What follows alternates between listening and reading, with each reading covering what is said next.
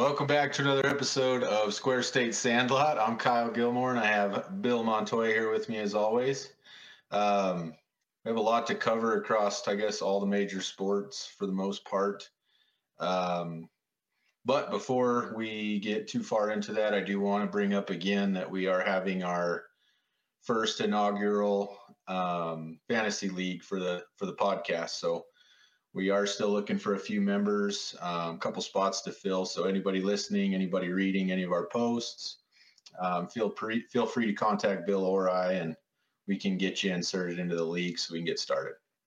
Yeah, those spots are filling up pretty quick. So uh, we've already expanded the amount of teams once. Uh, we're trying to get to 12. So I think right now we're at 10. So I think we've got two spots available. So yeah, just let let any of or either of us know um, and and we'll get you added. We're we're using ESPN if that matters to anyone, and then it's a half PPR league. So,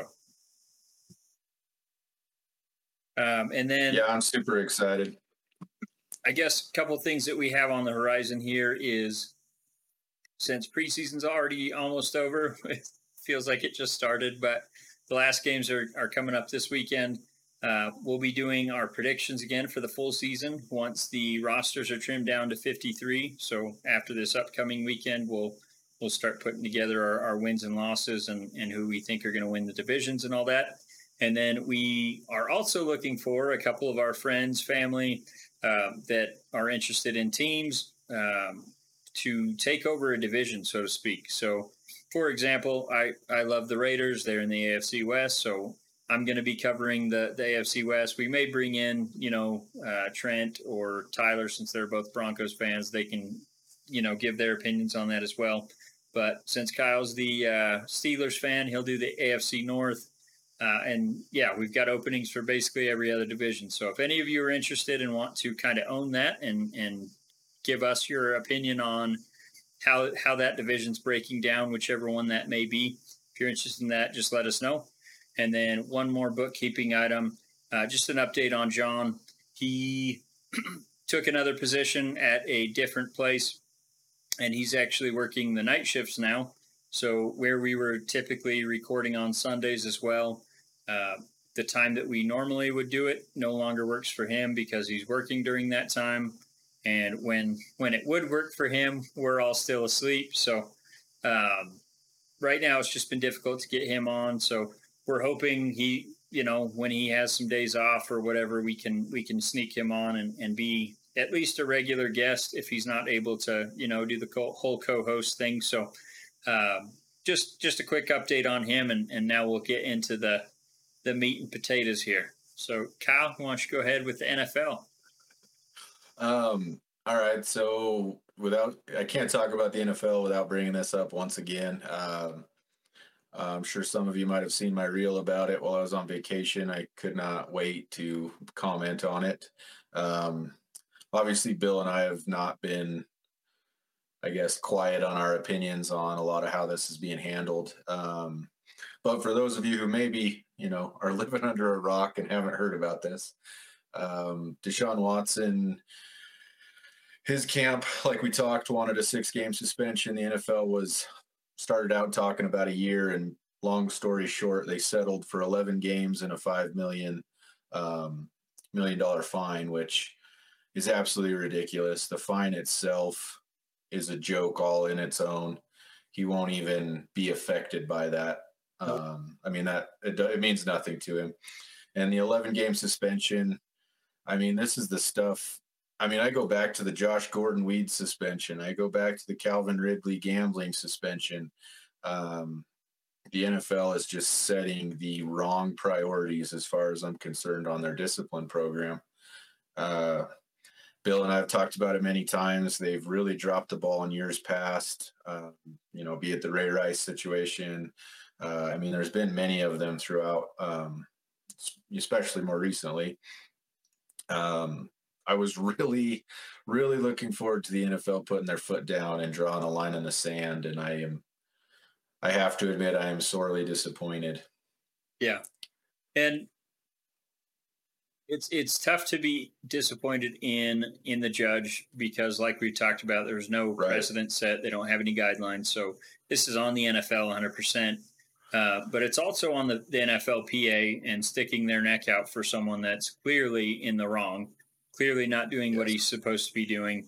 So really, this is the whole system failing and, and allowing Deshaun Watson to essentially get a slap on the wrist you you talked about the five million dollars uh, fine.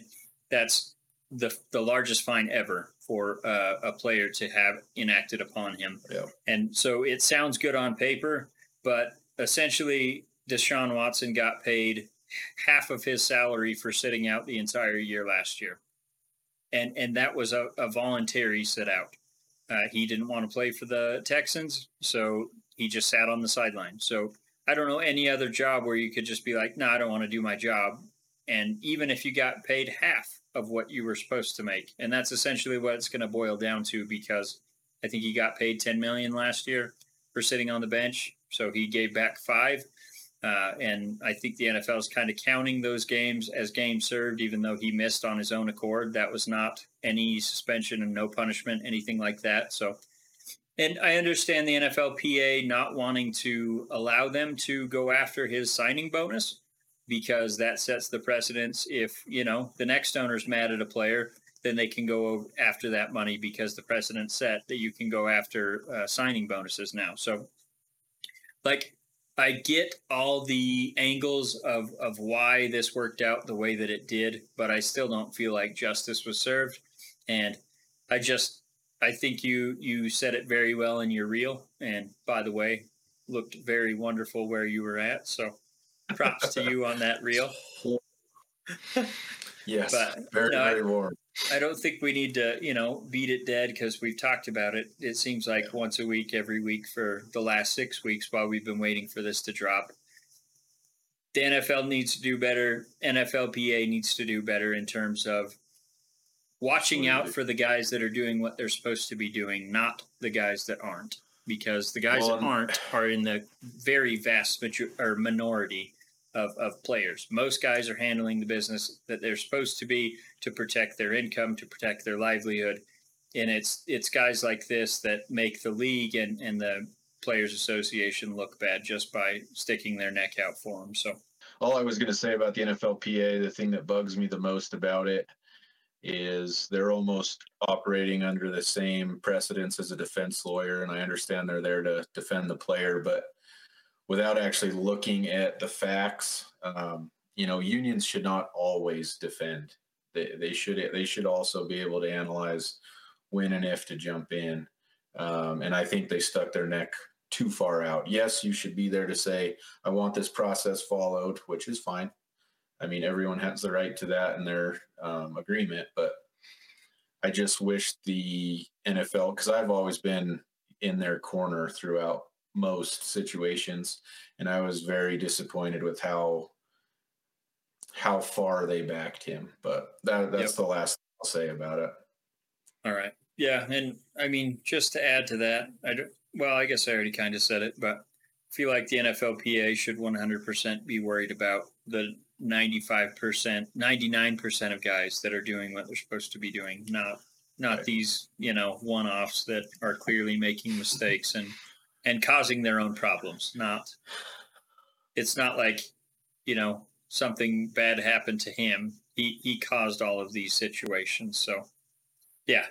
Uh, let's move on to your Steelers and, and how are they looking in camp? Um, I guess training camp's actually technically over as of today. I think. Yeah, so. I mean, really, it's practices and kind of getting gearing up for normal season. But um, all in all, it's shaping up pretty decent outside of the offensive line. I, I still think we have a lot of issues there. Um, we did sign another another lineman today, and I can't for the life of me remember his name, but I, I foresee us picking up one or two more bodies before the season actually starts. Um, you know, whether that shakes up our starting five, I don't know, but hoping that the O line, excuse me, hoping that the O line starts to shore up a little bit.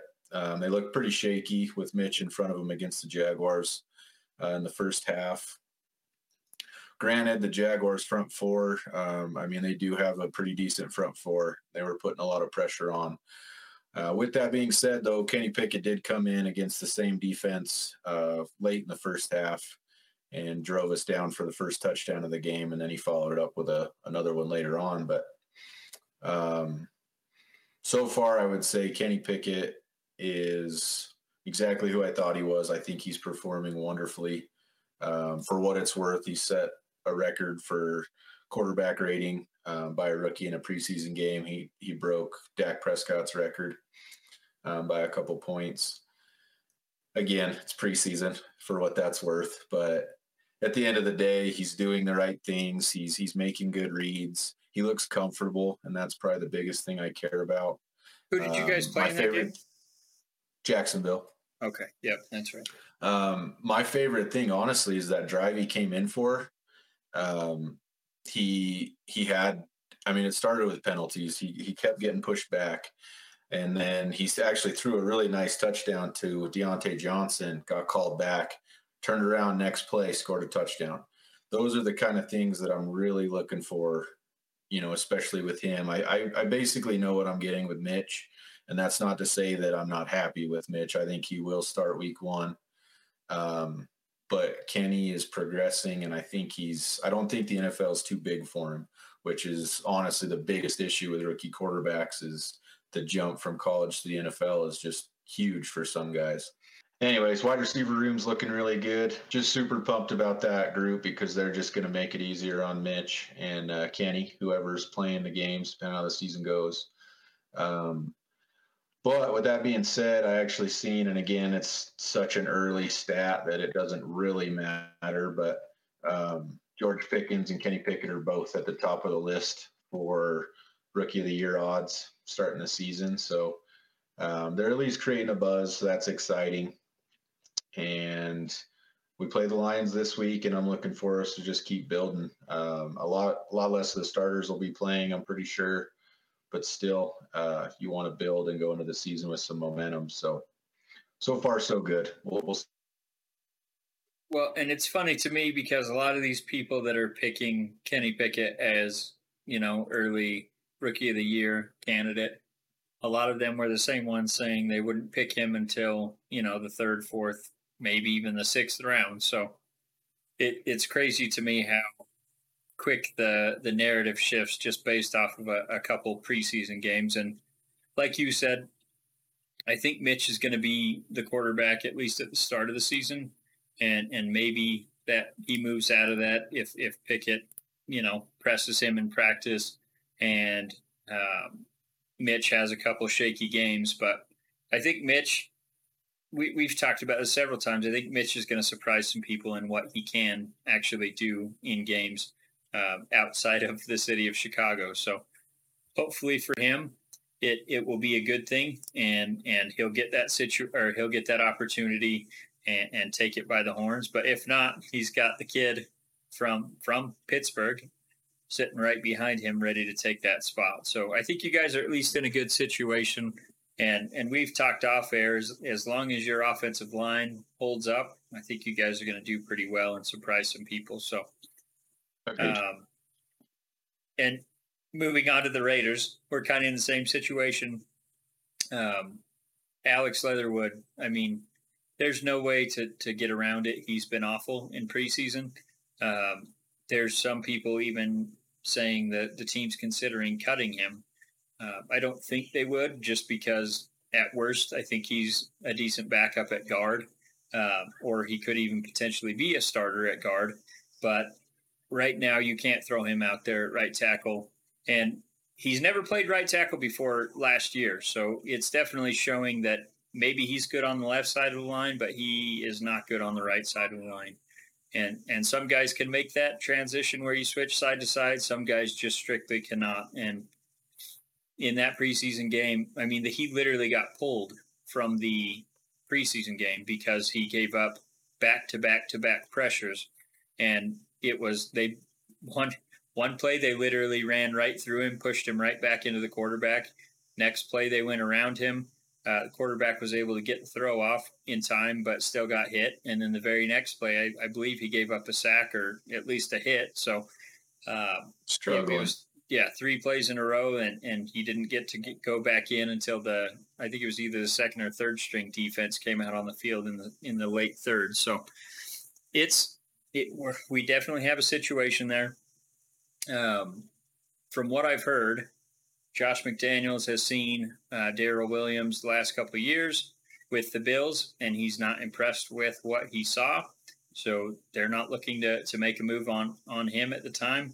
I, I think he would be an upgrade, even if they don't think he's the best. I guarantee he's an upgrade over Alex Leatherwood. So even if he's a stopgap, you know, one year tackle, that I think they got to make a move. Um, but right now, I will say they're doing joint practices with uh, the Patriots and early reports are that uh, Derek Carr and, and Davante Adams connection is just what it's always been. Um, they're they're connecting on some great plays down the field, scoring a lot of touchdowns in these games. So I don't know. I mean, I'm excited about that. We still haven't seen it in preseason, and we won't. Uh, these joint practices are essentially taking the place of the game that they were going to. Well, they they're still going to play the game just won't see any starters in it, but against the Patriots. So uh, a couple notes about that. Bill Belichick was in, and and basically the Raiders gave them the keys to the castle. Essentially, let them practice on in their own facility and everything. Uh, really, have just kind of said, you guys use whatever you need to. If you need to use the weight room, use that, whatever. So. Uh, Bill Belichick was very complimentary of the facilities, basically likening it to the Taj Mahal, and and said it's the best thing he's ever seen in terms of practice facility, field, all that stuff. So uh, at least that's good to hear.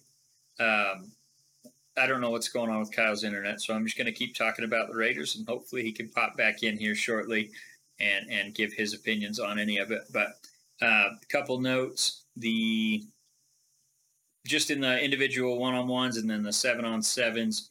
Uh, like I mentioned, Davante Adams is having a great joint practice with with the Patriots. Hunter Renfrow has been doing his thing as well. Um, and then in the the past two practices, the offensive line has gone out in this order from left to right. So uh, Kolton Miller at left tackle, Dylan Parham at left guard, uh, Andre James at, at center, uh, Cotton at right guard, and then Jermaine Eluemunor at right tackle. So because that's been what they've gone with the last two times out uh, to start the joint practices, I have a pretty good feeling that that's going to be what they roll out at the beginning of the season. And quite honestly, I feel like that's their best five as as it stands right now. Um, that's not to say they won't make moves. Uh, there's there's still a um, couple guys out there. Teven Jenkins from the Bears, that's potentially on the trading block, would be a, a big upgrade at right tackle, in my opinion. And then Eluemunor could could move over to guard somewhere, probably in, in place of Cotton. Um, and then there's free agents, like we've mentioned, Daryl Williams. Staff doesn't seem to be high on him. Um, but there's also Isaiah Wynn that's in practice against the Raiders right now. And he's uh, rumored to be available, although the Pats shot that down and said that they're not exploring trades right now. But I think it's quite possible that, you know, Josh McDaniels and Bill Belichick, they have that connection. Maybe they can work out a trade real quick while they're actually practicing against each other. So, um, early reports from camp or from this these joint practices as well is saying that the defense is doing very well against the Patriots, and that could be you know, some of the fact that they don't really have an offensive coordinator right now. They're going with Joe Judge, who previously was on special teams, and they're and Matt Patricia, who reportedly is calling the plays. Um, obviously, Belichick has his um, his influence on what they're going to do on offense and defense because he kind of has control of, of the whole team there. Um, but I, I'm not impressed with what you know, Patricia's been a defensive coordinator primarily for his entire career. So seeing him calling plays, I, I can't imagine that's going to be a smooth transition. Um, it, it seems very curious to me that they're even trying that. but you know, with that being said, the defense is doing well against the Patriots, and and Mac Jones. I think he's a good quarterback, but I think he's going to struggle if if those are the two voices he has in his head. Um, and then just one other note, I wanted to mention that the Raiders did release Kenyan Drake. No one would was willing to pick him up with the contract that he had, even though he had floated him him around in trade rumors. Um, no one's wanted to take on that contract, so it was kind of inevitable. Writing was on the wall there. He he kind of knew he was going to get released, especially when he played all those snaps in that third preseason game. So, no surprise there. Uh, one surprise. Well, I don't even know if it was a surprise, but this basically guarantees that the the Raiders are only going to have two quarterbacks on their roster when when camp breaks, and that is Jarrett Stidham and Derek Carr, obviously. Uh, but they traded Nick Mullens to the Vikings for a conditional seventh round pick. So the condition for that is if he's on the roster or plays, no, if he's active for at least one game, then the Raiders will get that seventh round pick. So I'm going to take a quick break and then I'm going to get back hopefully with Kyle and then we'll talk a little bit about baseball and what's going on with that. So we're going to go ahead and stop right here and then we will continue in just a moment. All right, so Kyle's having internet issues right now, so I'm just going to go ahead and finish real quick with the baseball stuff. Um, and and then we have best of worst of at the end here too. So just uh, bear with me here. I'm going to go over some of the notes that Kyle has. Um, I'm not really an expert on his Pirates, but I'll, I'll, at least put or talk about what he put in here. Um, he basically said that the the Pirates are still sliding. The youngsters, uh, led by Oneil Cruz, are still a work in progress. So Oneil Cruz is one of those guys that if if he can put it all together, he's going to be an absolute all star, uh, potentially superstar, such as you know your Aaron Judges, uh, Fernando Tatis. Hate to use him as an example just because of what he's going through right now with the the suspension and all that. But uh, Oneil Cruz, he runs fast. He he throws harder than anyone else in the game right now. He actually just hit a ball today, 122.4 miles per hour off the bat. Um, that is the fastest in the StatCast era, which is basically just where they're tracking the, the speed and launch angle and all that stuff from the from the hits coming off the baseball, uh, spin on the the fast or on the pitches and things like that. So fastest ball ever hit that's ever been tracked. So uh, it's pretty impressive. Um, and Kyle, we've talked about this many times since we've been on pitching has to be the focus for the Pirates if they're going to do anything with this young core. Uh, they have to go out and sign a, a, you know, a real difference maker. They've got to get that stopper that anytime they go on a losing streak and it's his turn in the rotation, he can turn things around. So they they probably have to get two or three decent starters if if they can get I know they have Brubaker. They've got a couple other young pitchers that are coming up. They got a couple of decent arms down in the bullpen, but they really need to to bring some guys up if they're going to contribute and and probably make some signings. So I don't know if they're they're kind of in the same boat as my A's in terms of their owner and and what he's willing to spend. I know Kyle's very hopeful that this is going to be the year that that nutting fella decides to open up his his checkbook and say, "Hey, let's go for this." Uh, that's a very winnable division.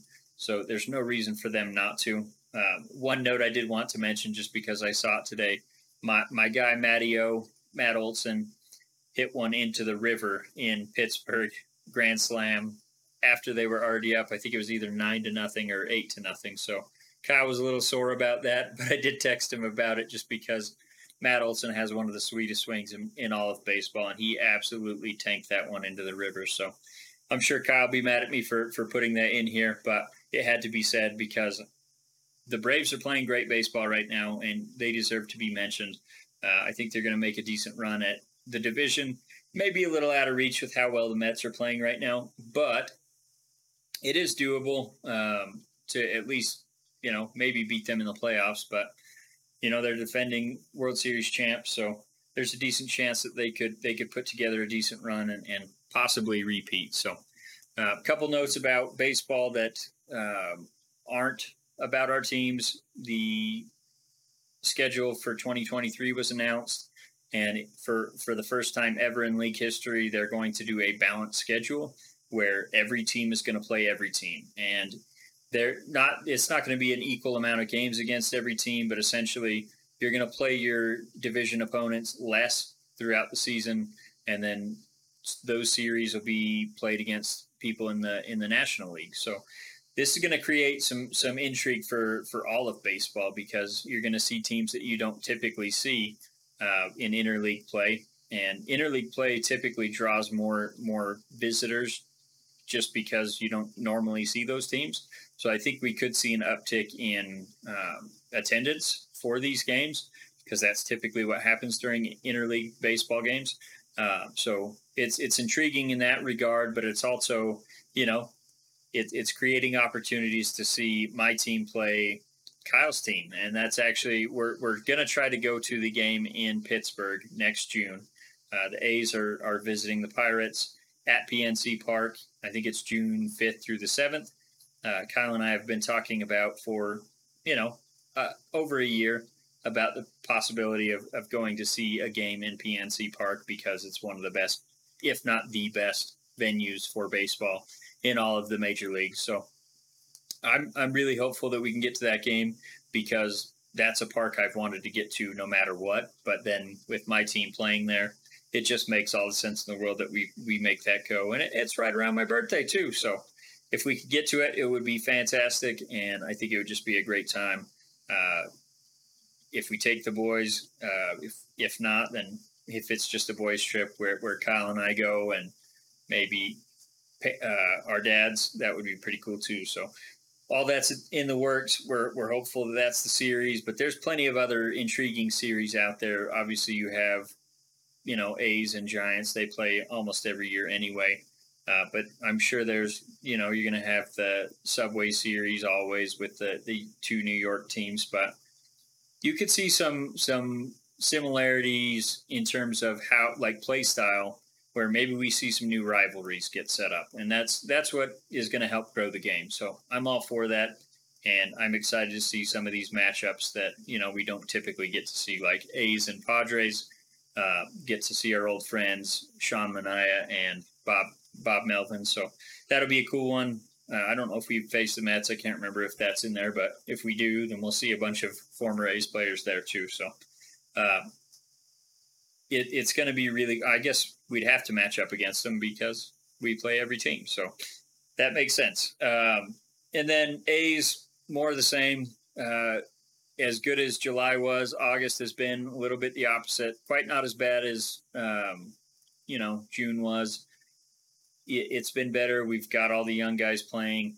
Uh, Shea Langeliers has been everything that that we thought he might be. He puts the ball in play. He plays great defense behind the plate calls great games. Uh, he's mostly been in at designated hitter, but when Sean Murphy needs a day off, they've put him in behind the dish, and he's already thrown out a couple players trying to steal on him. So great defense, great offensive player, uh, putting the ball in play constantly, doesn't strike out a lot, hits for power. Uh, he hit an absolute tank. I can't remember if it was a two run or three run shot for his first home run. Uh, he's hitting doubles all the time.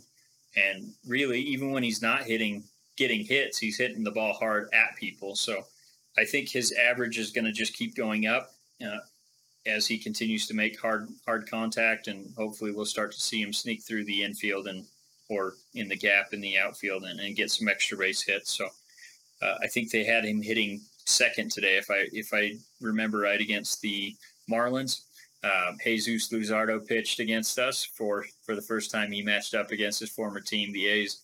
Um, he was very complimentary of the team, and you know, ultimately he said he, he felt like they gave up on him too early, but he also said it gave, gave him the, the kick in the butt that he needed to get back on track and, and be the pitcher that he knew he could be because he was he was coming up to the majors and, and pitching well for a little bit, but then he'd struggle, so we'd send it back down. He'd pitch great in minors, send it back up, and then he'd struggle again with the A's. So and then he constantly had the the injuries and, and he had that unfortunate situation where he punched a table while he was playing video games and broke his hand. So he had to miss games for that too. And I think that was the last straw for the organization. And they finally moved on from him. So I, I think the Marlins are going to be the beneficiaries of that trade. Um, obviously, we got Starling Marte, but that was a you know a one year or half a year rental, and now he's with the Mets. So um, I wish we could have re-signed him, but seeing the contract the Mets gave him, there's no way the A's were ever going to match that. So it's frustrating as an A's fan, but we're looking towards you know 2025, 2026 at this point. Um, but you know we get to see at least a a precursor to that and and what we're hopefully building towards and, and getting a new ballpark in Howard Terminal or elsewhere. There's always the the rumors from Las Vegas that were narrowed down to you know one or two situations and we've already made bids on them or whatever, but not a lot of news in terms of anything that's substantial in Las Vegas. So I think all steam is still heading towards Howard Terminal, but we shall see. And then just one note from NBA. We, we've talked about this in the last couple episodes. Kevin Durant has requested a trade out of Brooklyn. Well, over the weekend, they decided uh, Steve Nash, the GM, owner, and KD all sat down and they said, you know what, let's make this work. We're going to try. If things, if we can't make this work after this upcoming season, we'll reassess and see see what can be done. But for right now, everyone wants KD on board. He's willing to live up to his contract, so to speak, because, you know, he is under contract for four more years. So ultimately, you know, he can request a trade all he wants, but he signed on the dotted line unless he's willing to sit out for half a season or whatever it would be for them to actually get a move done. It just didn't sound like anyone had the the cap space available and the assets that Brooklyn was looking for in return. So it, it was always going to be hard to move him, but it just makes sense for him to stick it out one more year and actually give it a try. Hopefully, for his sake, Ben Simmons decides to play basketball again.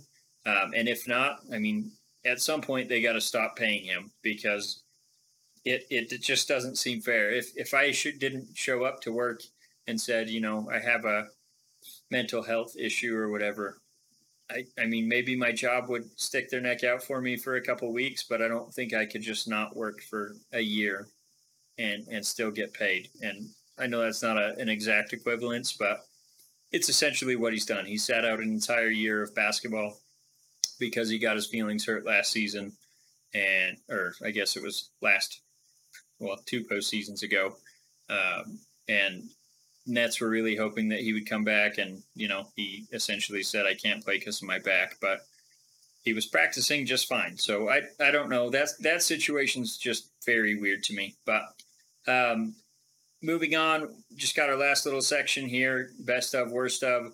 Uh, for me, and I'll read Kyle's too at the end here. But my best of the week is my youngest my youngest son's birthday is this weekend, so we're going to do a, a little trip and meet up with family and, and, have just a fun little weekend for him to celebrate his birthday. Uh, Kyle's is Mike Tomlin. He didn't really expand upon that, but I would guess that just how he's handled this situation there in, in Pittsburgh, and he's never had a losing season. I mean, that's that's something to be said.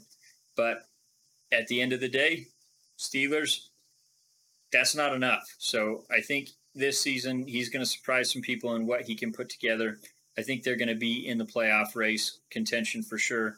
And sure, that's not uh, that's not up to Pittsburgh standards. It's the the city of champions is that beautiful banner that hangs behind Kyle says.